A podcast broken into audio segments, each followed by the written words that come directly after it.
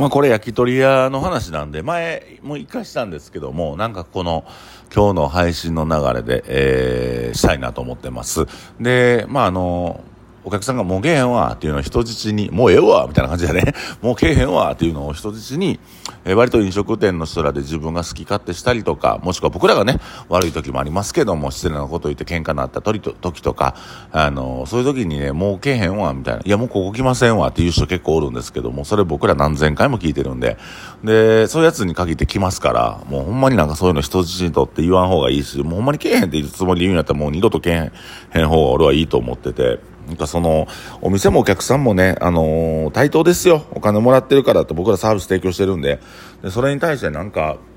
俺はお客さん神様やと思えへんし、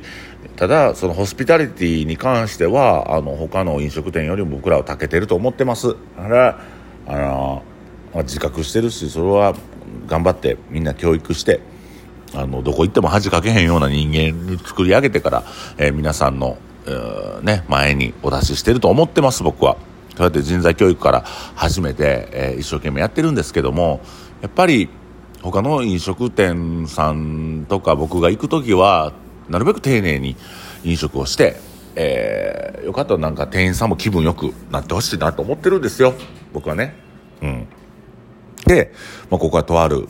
焼き鳥屋に行った話なんですけど、まあ、チェーン店の焼き鳥屋行って、えー、深夜帯までやってるんですけど、まあまあ、その鳥貴族とか有名なとこではなくて、ちょっとまあ、えー、メジャーじゃないところの焼き鳥屋さんなんですよね。で、そこ行った時にご飯食べてて、まあ、4時前ぐらいに行ってしまった。僕も悪いんですけど、お客さん僕だけで、で、もうドリンクもフードも、あと、えー、5分でラストオーダーということで、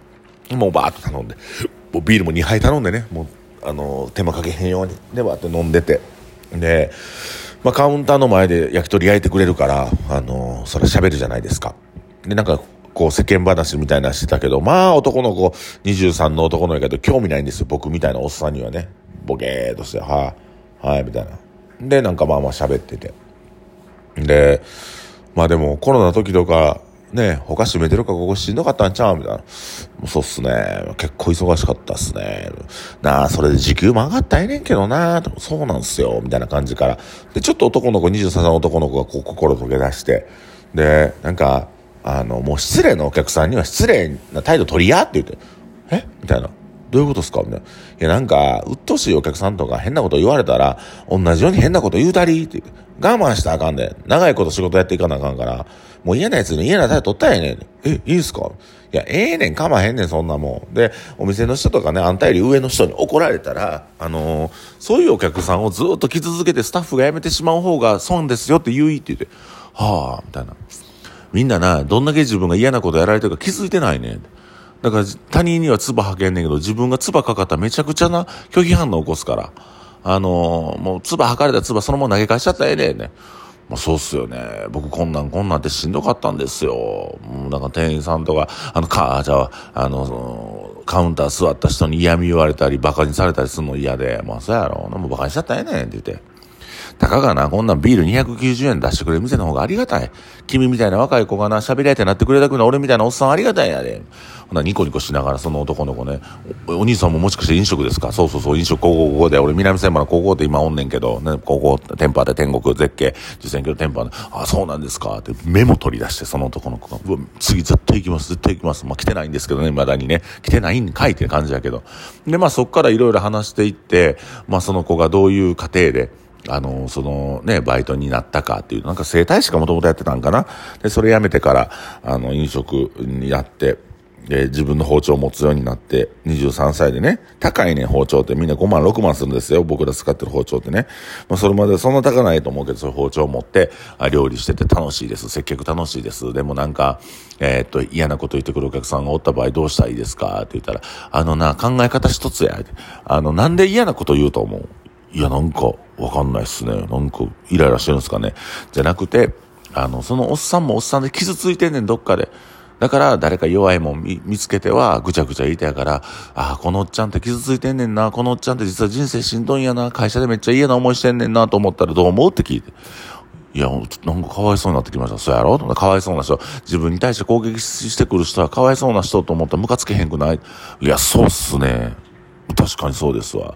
どんな嫌なお客さんどう？みたいな。なんか俺枝豆出した時にめっちゃブチ切られて枝豆出し方が悪かったって言われたんですよ。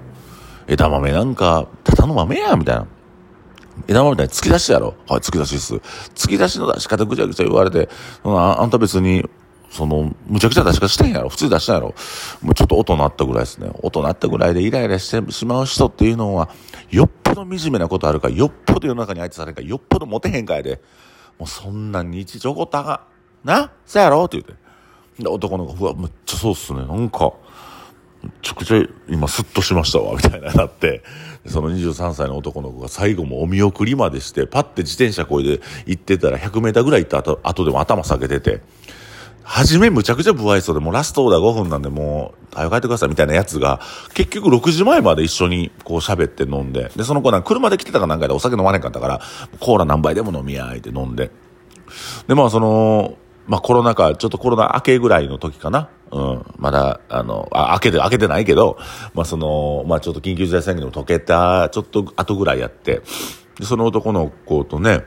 なんかその、まあ、それ僕結構エモーショナルな思い出というか、なんか心があったかくなる思い出として自分のね、心の中に大事に入れてるんですけど、初めのね、彼の顔っていうのは、うっとうしい、やもう閉めてるやん、みたいな。それはバイトからしたら、あの、売り上げないじゃないですか。僕なんかほんまのこと言うたら朝まで開けたいし、お客さんおる間ずっと開けたいと思ってるけど、まあその一バイトからしたら関係ないけど、関係ないわけじゃないですか。給料も反映されへんわけやし。で、僕はふらーっと行って、うわ、だる、掃除してて、みたいな。もう油落としたし、フライヤーのね、油落としたし。いや、もう炭も、炭ちゃうな、こうなんか、ロースターのやつだけど。いや、またね、あの、火つけながなるわけですよ。でも、でもそっから、なんかまあ、ちょっとした会話の切り口から、最終的にはその男の子の悩み相談までして、で、最後ね、もう本当にありがとうございましたって言って、その100メーター先自転車行った後でも、その男の子が頭下げてたぐらい、あ、感謝されてんのかなっていうふうに思うんですけど、なんかこう、なんか機嫌取るじゃないけど、うん、なんか目の前におる人は、楽しんで喜んで笑ってた方が僕はいいと思うんですよね。で、やっぱこ